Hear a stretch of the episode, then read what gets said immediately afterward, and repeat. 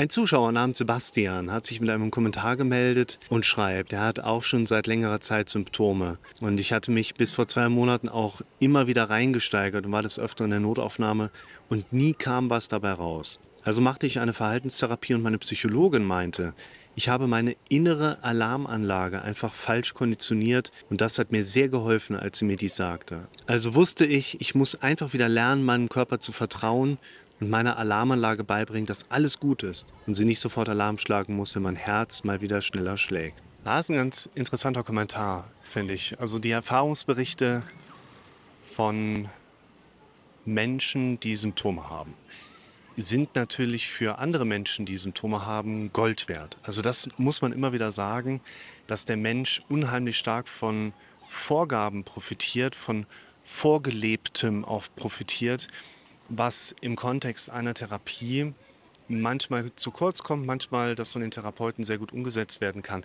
Es geht dabei nicht so um eine Art Wettbewerb, wie ihn manche in der Kommentarspalte auch fordern, die dann solche Kommentare schreiben wie, man merkt bei dir, du hattest noch nie eine Depression oder sowas kann niemand sagen, der noch nie Panikattacken hatte.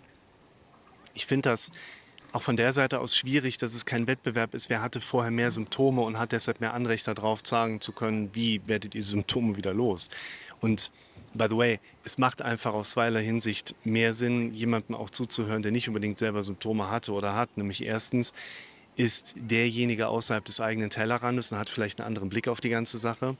Zweitens, die Qualifikation, die man als Therapeut hat, mit den unterschiedlichsten Möglichkeiten, die es ja gibt. Also du kannst ja studieren gehen und dann ein Psychologiestudium machen. Du kannst obendrein auch über die medizinische Schiene da dran gehen. Du kannst dich auch fern von all dem halten und nur deinen Heilpraktiker für Psychotherapie machen oder sonst was, keine Ahnung.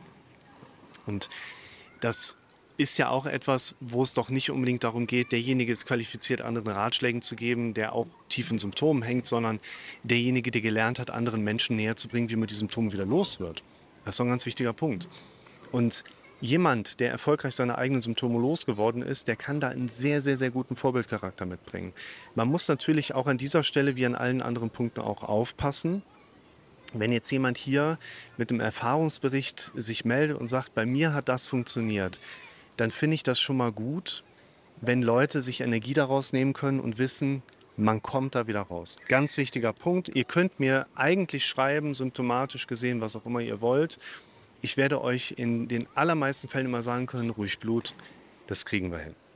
Bisher habe ich mit meinen Klientinnen und Klienten immer alles hinbekommen was natürlich einer gewissen Definition noch unterstellt ist, was ist denn das erreichbare Ziel und wo sollte man sich entsprechend auch dahinter klemmen. Aber in der Regel ist die Symptomatik, die jemand erlebt, mit der Veränderbarkeit her, das kriegt man schon hin.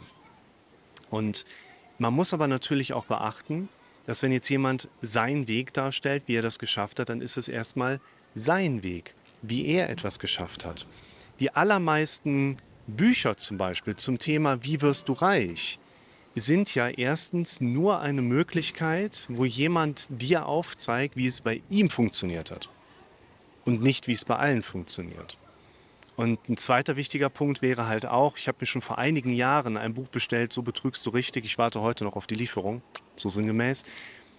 Es wird natürlich sehr viel Humbug mittlerweile auch verbreitet der letztlich vor allen Dingen zum Profitieren beim Autor oder beim Content Creator führt und nicht unbedingt den Leuten wirklich hilft.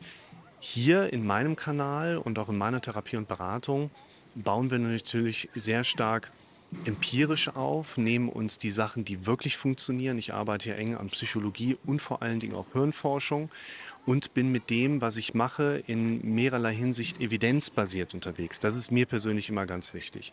Und ich finde aber auch, das, was der Kommentator hier so schreibt, das hört sich erstmal nach einer sehr soliden Basis an.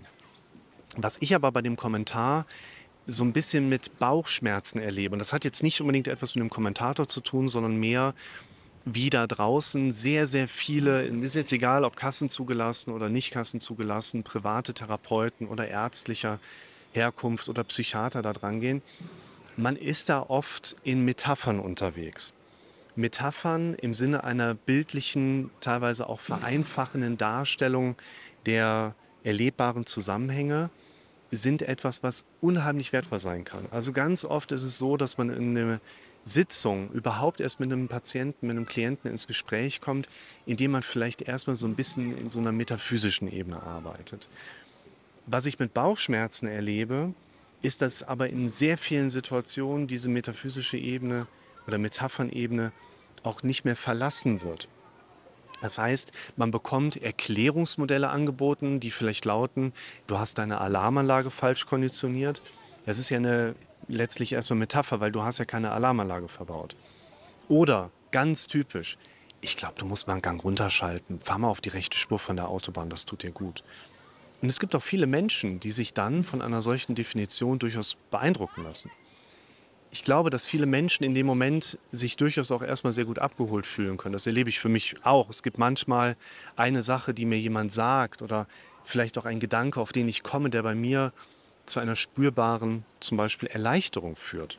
Und wenn jemand gesagt bekommt, ruhig Blut, du hast nur deine Alarmanlage falsch konditioniert, dann kann das eine sehr beruhigende Wirkung haben.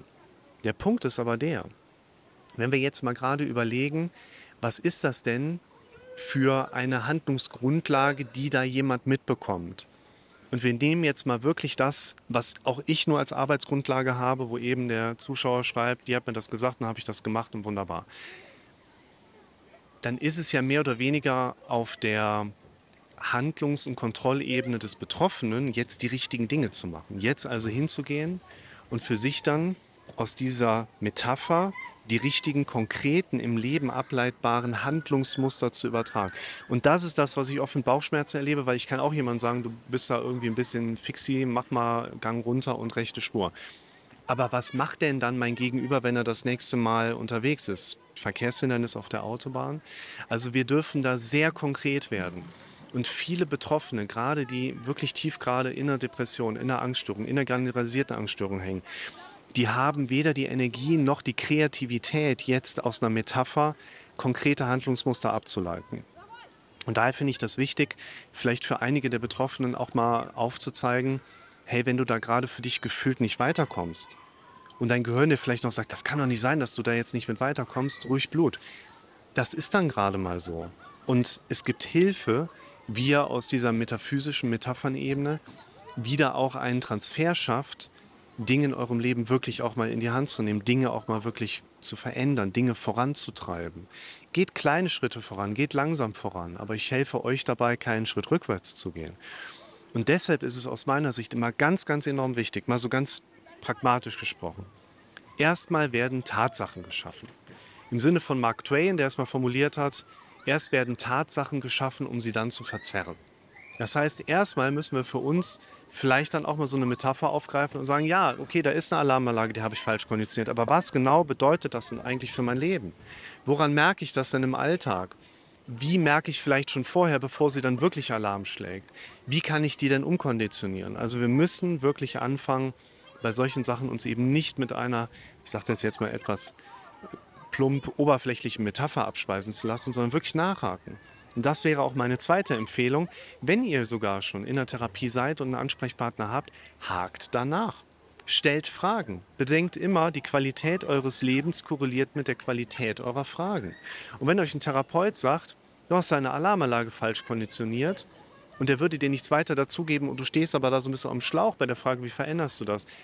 Arbeite an deinen Fragen, dir hier Wissen zu verschaffen. Wie kannst du an diesen Punkten dir eine Antwort einholen, mit der du arbeiten kannst. Und das ist dann auch der dritte Schritt aus meiner Sicht, dass wir dann ins Trainieren kommen. Unser Kopf glaubt das, was er am häufigsten gehört hat. Im Zweifel wirst du dir zehnmal am Tag über zehn Tage die Affirmation geben können, ich habe nur meine Alarmanlage falsch konditioniert. Dann wirst du nach im Automatismus auch direkt von deinem Kopf gesagt bekommen, du hast nur die Alarmanlage falsch konditioniert. Aber wir haben noch nicht unbedingt eine Veränderung da drin, vor allen Dingen auch noch nicht, die du im Automatismus erleben könntest und von der du dann entsprechend profitieren könntest. Insofern lautet meine Empfehlung an euch, wenn ihr das Gefühl habt, ihr steht trotzdem erstmal mit einem gewissen Unverständnis da, bleibt am Ball, stellt Fragen. Dafür ist ja auch der Kanal hier da. Ich habe einen Kanal, der ist eigentlich nur dafür da, dass ich eure Fragen beantworte. Also stellt Fragen. Ich freue mich drauf.